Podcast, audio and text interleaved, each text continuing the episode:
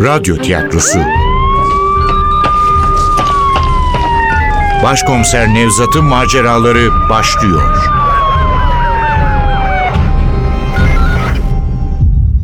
Kırlangıç Çığlığı 5. Bölüm Eser Ahmet Ümit Seslendirenler Başkomiser Nevzat Nuri Gökaşan Ali Umut Tabak. Zeynep Dilek Gürel. Hicabi İnce Ender Yiğit. Efektör Cengiz Saral. Ses Teknisyeni Hüseyin Karadeniz. Yönetmen Zeynep Acehan.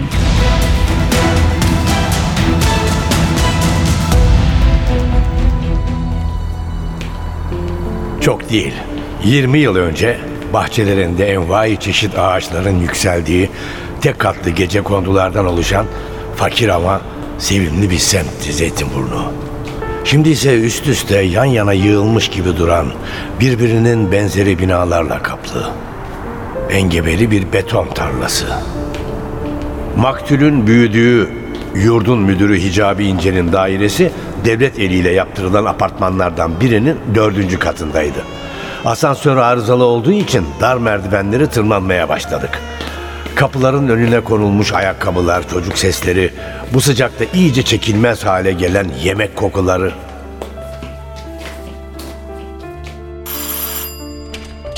Kulağı kapıda bizi bekliyor olmalıydı Hicabi Bey.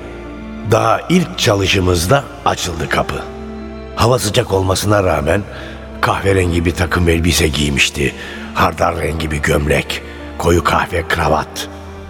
Bu görüşmeyi önemsediği belliydi. Yüzünün en çarpıcı yeri gözleriydi. Tuhaf bir çekingenlikle süzülmüş iri siyah gözler. Durgunluk çok sürmedi.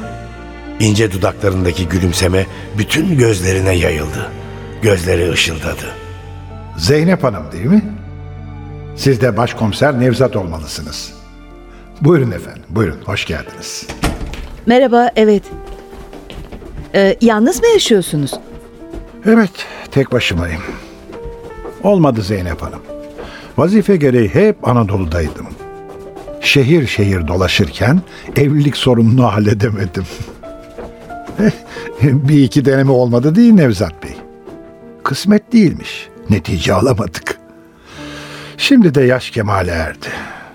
Hiç şöyle bakmayın Zeynep Hanım. Bu sene 65'i devirdik. Bu saatten sonra kim ister benim gibi yaşlı bir adamı? Kendine haksızlık ediyordu. Eliden fazla göstermiyordu, sevimliydi, nazikti, belli ki ağzı laf da yapıyordu. Kırlaşmış şakakları, güneşte yanmış kumral teni, biçimli kaşlarının altından buğulu bakan siyah gözleriyle Yeşilçam'ın eski aktörlerini andırıyordu. Sol yanağındaki derin yara izi yüzüne dramatik bir anlam katıyordu. Evet, belki zamanı biraz geçmiş bir aktördü ama kadınlar severdi böyle adamları. Bilhassa zamanı geçtiği için severlerdi. Ama ne ben ne Zeynep bu konuya girmek istemedik. Ev sahibimiz de üstelemedi zaten. Demir döküm bir sobanın hemen yanındaki yeşil divanı gösterdi. Buyurun efendim. Buyurun şöyle geçin lütfen. Soba dikkatinizi çekti anlaşılan Nevzat Bey. Aile yadigarı. Çok anısı var. O yüzden hiçbir yerde bırakamadım. Gittiğim her yere götürdüm. Binada doğalgaz var aslında ama buraya da getirdim babamdan kalan tek eşyayı. Gönlüm razı olmuyor atmaya. Anlıyorum Hicabi Bey. Ben de kıyamam anısı olan eşyaları gözden çıkarmaya. Efendim konuşmayı kabul ettiğiniz için teşekkür ederiz. Zeynep'in telefonda anlattığı gibi Arif Soykan cinayetini soruşturuyoruz. İnanılır gibi değil. Çok sarsıldım duyunca. Affedersiniz. Affedersiniz bağışlayın. Aklıma gelince kötü oluyorum. İyi bir çocuktu. Çok iyi bir çocuktu. Sessiz, sakin. Kimseye bulaşmaz, kimseyle kavga etmezdi. Ne istemişler ki zavallıdan? Onunla nasıl karşılaşmıştınız? Ee, Akif sizin yurda geldiğinde yaşı oldukça küçük olmalıydı. Küçüktü, küçüktü ya. Dokuz yaşındaydı. Sevimliydi. Çok da zeki bir çocuktu. Anne babası trafik kazasında ölmüştü. İki amcası vardı Ezine'de. Ama fakirlerdi. Kendi çocuklarına bakacak durumları yoktu. Büyük amcası getirmişti yurda. Zühtü müydü neydi adı? Öteki amca hiç uğramadı. Zühtü de bir yıla kadar geldi gitti sonra onun da ayağı kesildi. Hep öyle olur zaten. Ah, anaları da babaları da bendim çocukların. Akif kaç yıl kaldı yurtta? Liseyi bitirene kadar. Hiç sınıfta kalmadı. Tek bir zayıf bile getirmedi karnesinde. Dedim ya çok zekiydi. Çok da çalışkan. Çok güzel hikayeler yazardı. Yazar olacağını düşünürdüm. Bir edebiyat öğretmeni vardı Talat Bey. Evet Talat Kızılçay. Allah razı olsun. Özel olarak ilgileniyordu çocukla. İki kızı vardı. Onlardan ayrı tutmuyordu Akif'i. Hediye olarak kitaplar verirdi, kalemler falan. Bayramlarda da ayakkabı, giysi alırdı. Akif sever miydi Talat Bey'i? Severdi tabii, niye sevmesin? Benden sonra Akif'le ilgilenen tek kişi oydu. Çok iyi bir insandı Talat. Tanıdığım en iyi öğretmen diyebilirim. Gerçi sonu korkunç oldu. İnanılır gibi değil ama o güzel adamı karısı, evet karısı bıçaklayarak öldürdü. Öğrencilerini kıskanmış diyorlar. Ruh sağlığı iyi değildi kadının. Zaten akıl hastanesine kapattılar. Kızlarına ne oldu bilmiyorum artık. Peki liseye kadar yanımdaydı Akif dediniz. Sonra görüşmediniz mi hiç? Aşk olsun Nevzat Bey görüşmez miyim hiç? Çocuklarını öylece sokağa salacak adam hali var mı bende? Bakın şu resimlere. Onlar benim evlatlarım. Çocukları da torunlarım. Hepsiyle yazışırım. Telefonla görüşürüm. Şimdi şu internet çıktı. Oradan yazışalım diyorlar da ben beceremiyorum. Akif Soykan. Onunla da irtibatınız sürüyor muydu? Onu anlatıyordum ya. Elbette sürüyordu. En son iki ay önce aramıştı. Aynı dönemden Semih diye bir çocuk vardı. Onun düğünü için para topluyordu. Ee, biz çocuklarımızı çok vefalı yetiştirdik. Hep birbirlerine destek olurlar. Akif'i bu kadar iyi tanıyorsanız çocuk tacizcisi olduğunu da biliyorsunuz demektir. Ne? Ne- Siz, siz neden bahsediyorsunuz? Zeynep Hanım ne diyorsunuz? Deminden beri övüp durduğunuz Akif Soykan'ın hasta ruhlu biri olduğundan bahsediyorum. Çocuk tacizcisiymiş. Hakkında açılan davalar var. Bu suçtan hapiste bile yatmış. Siz bunları duymadınız mı? Nasıl? Hayır hayır. Bir yanlışlık olmalı. İlk kez sizden duyuyorum. İ- İsim benzerliği falan olmalı. Başka bir Akif Soykan'dır. Benim çocuğum öyle biri olamaz. Yanlışlık yok Hicabi Bey. Öldürülen Akif Soykan sizin tanıdığınız şahıs. Ve gerçekten de bir çocuk tacizcisi. Cinayet nedeni de muhtemelen bu sapkınlığıyla alakalı. Ne yazık ki durum bu. Size şunu sormak istiyorum. O yıllarda yani çocukluk yahut ilk gençlik döneminde Akif'in öyle bir şikayeti oldu mu? Taciz olayı filan. Mesela şu Talat Bey. İyi bir öğretmendi diyorsunuz. Biz de adamın günahını almak istemeyiz tabii. Ama olanı biteni anlamak istiyoruz. Yani Akif'in katilini bulmak için. Yanılıyorsunuz. Söylediğiniz her şey yanlış. Ne Akif söylediğiniz gibi bir çocuktur ne de Talat Bey öyle bir insan. Hem, hem benim yönettiğim yurtta böyle biri barınamaz. Hayır, hayır benim çocuklarımın hepsi birer pırlantadır. Nevzat Bey, büyük bir yanılgı içindesiniz. Akif'e haksızlık ediyorsunuz. Benim yetiştirdiğim bir çocuk asla böyle hisler taşımaz. Böylesi iğrenç davranışlarda bulunamaz. Hayır, hayır efendim. Kimse beni buna inandıramaz. Adam hayal dünyasında yaşıyordu. Kendisi mükemmel biriydi. Elbette yetiştirdiği çocuklar da öyle olacaktı. Çok iyi tanırdım bu türden insanları. Başarısızlıkla, kötülükle, en küçük bir olumsuzlukla bile yüzleşmek istemezlerdi. Hatta olumsuzluğun var olduğunu da kabul etmezlerdi. Kendileri iyi oldukları zaman bütün dünyanın da iyi olacağını zannederlerdi. Üstelik hayat sürekli olarak onları düzeltmesine rağmen vazgeçmezlerdi bu aptalca iyimserlikten. Yani Hicabi Bey, yurdunuzda çocuklara yönelik hiçbir cinsel istismar olayı yaşanmadı mı? Benimle nasıl böyle konuşabiliyorsunuz? Ne cüretle bana bu soruyu sorabiliyorsunuz? Sakin olun. Lütfen sakin olun Hicabi Bey. Karşınızda bir kadın var. Sesinizi yükseltmeyin. Ama sizin gibi beyefendiye yakışmıyor. Ama açıkça suçluyor. İtham ediyor. iftira atıyor. Hayır Zeynep Hanım. Benim dönemimde böylesi iğrenç olaylar vuku bulmadı. İnanmıyorsanız genel müdürlüğümüze gider yazılmış şikayet dilekçesi var mı kontrol edersiniz. Hem, hem, kusura bakmayın ama artık sorularınızı yanıtlamak istemiyorum. Lütfen evimi terk ediniz. Evet efendim. İkiniz birden. Konuşmamız bitmiştir. Lütfen, lütfen beni yalnız bırakınız. Bir süreliğine unuttuğumuz o nemli sıcak apartman kapısından çıkınca inatçı bir sıkıntı gibi yeniden çöktü üstümüze. Allah'tan benim emektarı gölgelik bir yere park etmişim. Zeynep suskun, adeta kırgın bir halde öylece oturuyordu yanımdaki koltukta. Uykusuzluğun verdiği huzursuzlukla olacak çok etkilenmişti adamın nobranlığından. Koridoru geçerken, merdivenlerden inerken tek sözcük çıkmamıştı ağzından.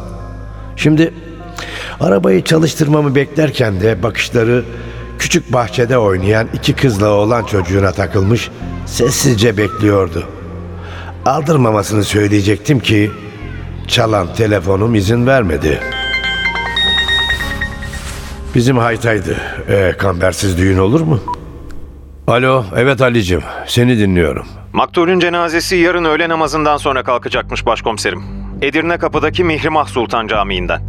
Otopsi bitmiş. Zeynep raporu alabilirmiş. Belediye mi kaldıracakmış cenazeyi? E, malum Akif'in bir yakını falan yok ya.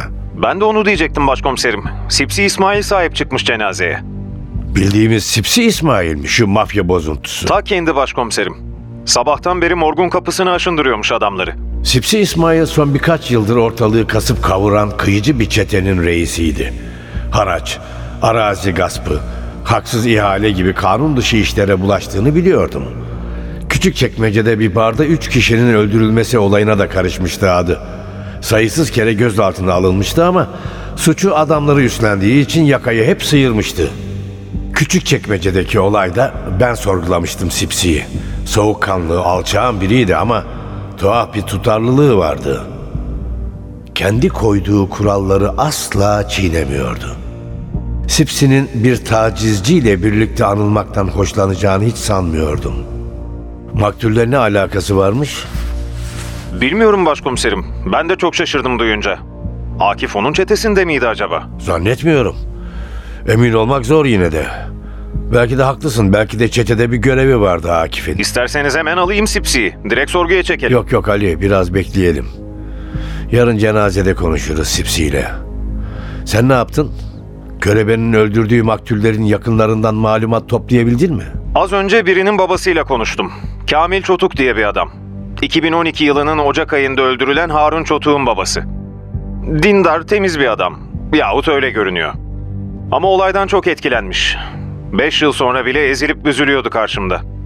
Oğlunun öldürülmesinden değil, tacizci olarak anılmasından rahatsızdı. Zaten oğlunu savunmaya falan da kalkmadı. Belli ki tacizci olduğunu biliyormuş. Ama katilinin kim olabileceği hakkında hiçbir fikri yok. Aslına bakarsanız pek umrunda da değildi katilin kim olduğu.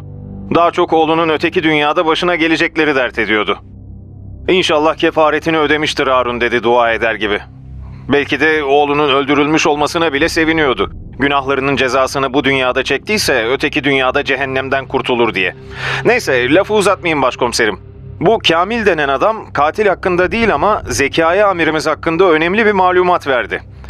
Haklıymışsınız. Zekai amirim bu davayı soruşturuyormuş hala. Birkaç ay önce Kamil Çotuk'u bir kez daha ziyaret etmiş.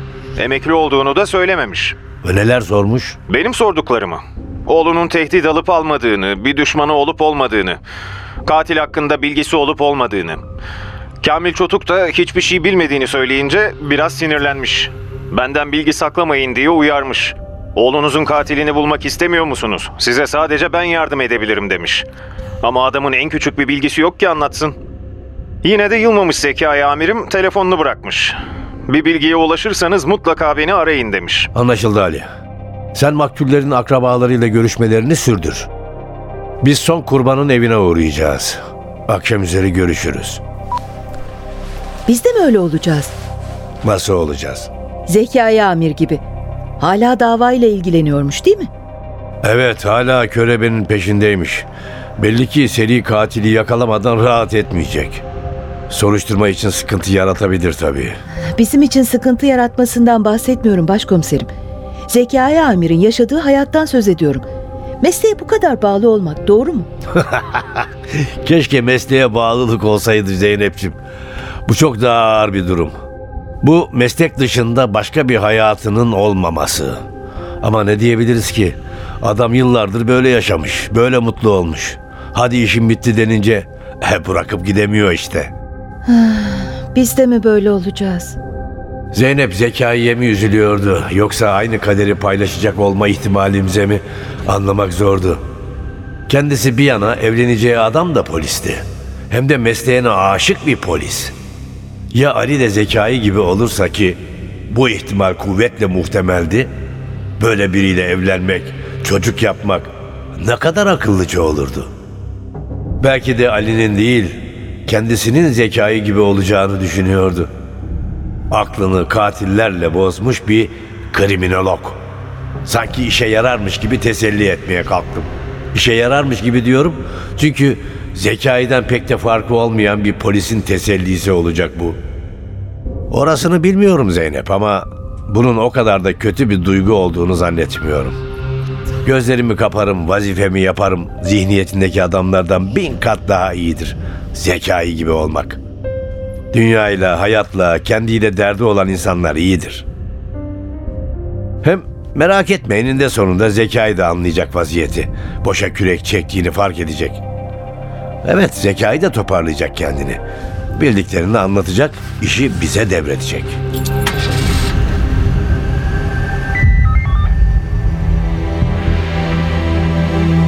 Kırlangıç Çığlığı Eser Ahmet Ümit. Seslendirenler Başkomiser Nevzat Nuri Gökaşan Ali Umut Tabak. Zeynep Dilek Gürel. Hicabi İnce Ender Yiğit. Efektör Cengiz Saral. Ses Teknisyeni Hüseyin Karadeniz. Yönetmen Zeynep Acehan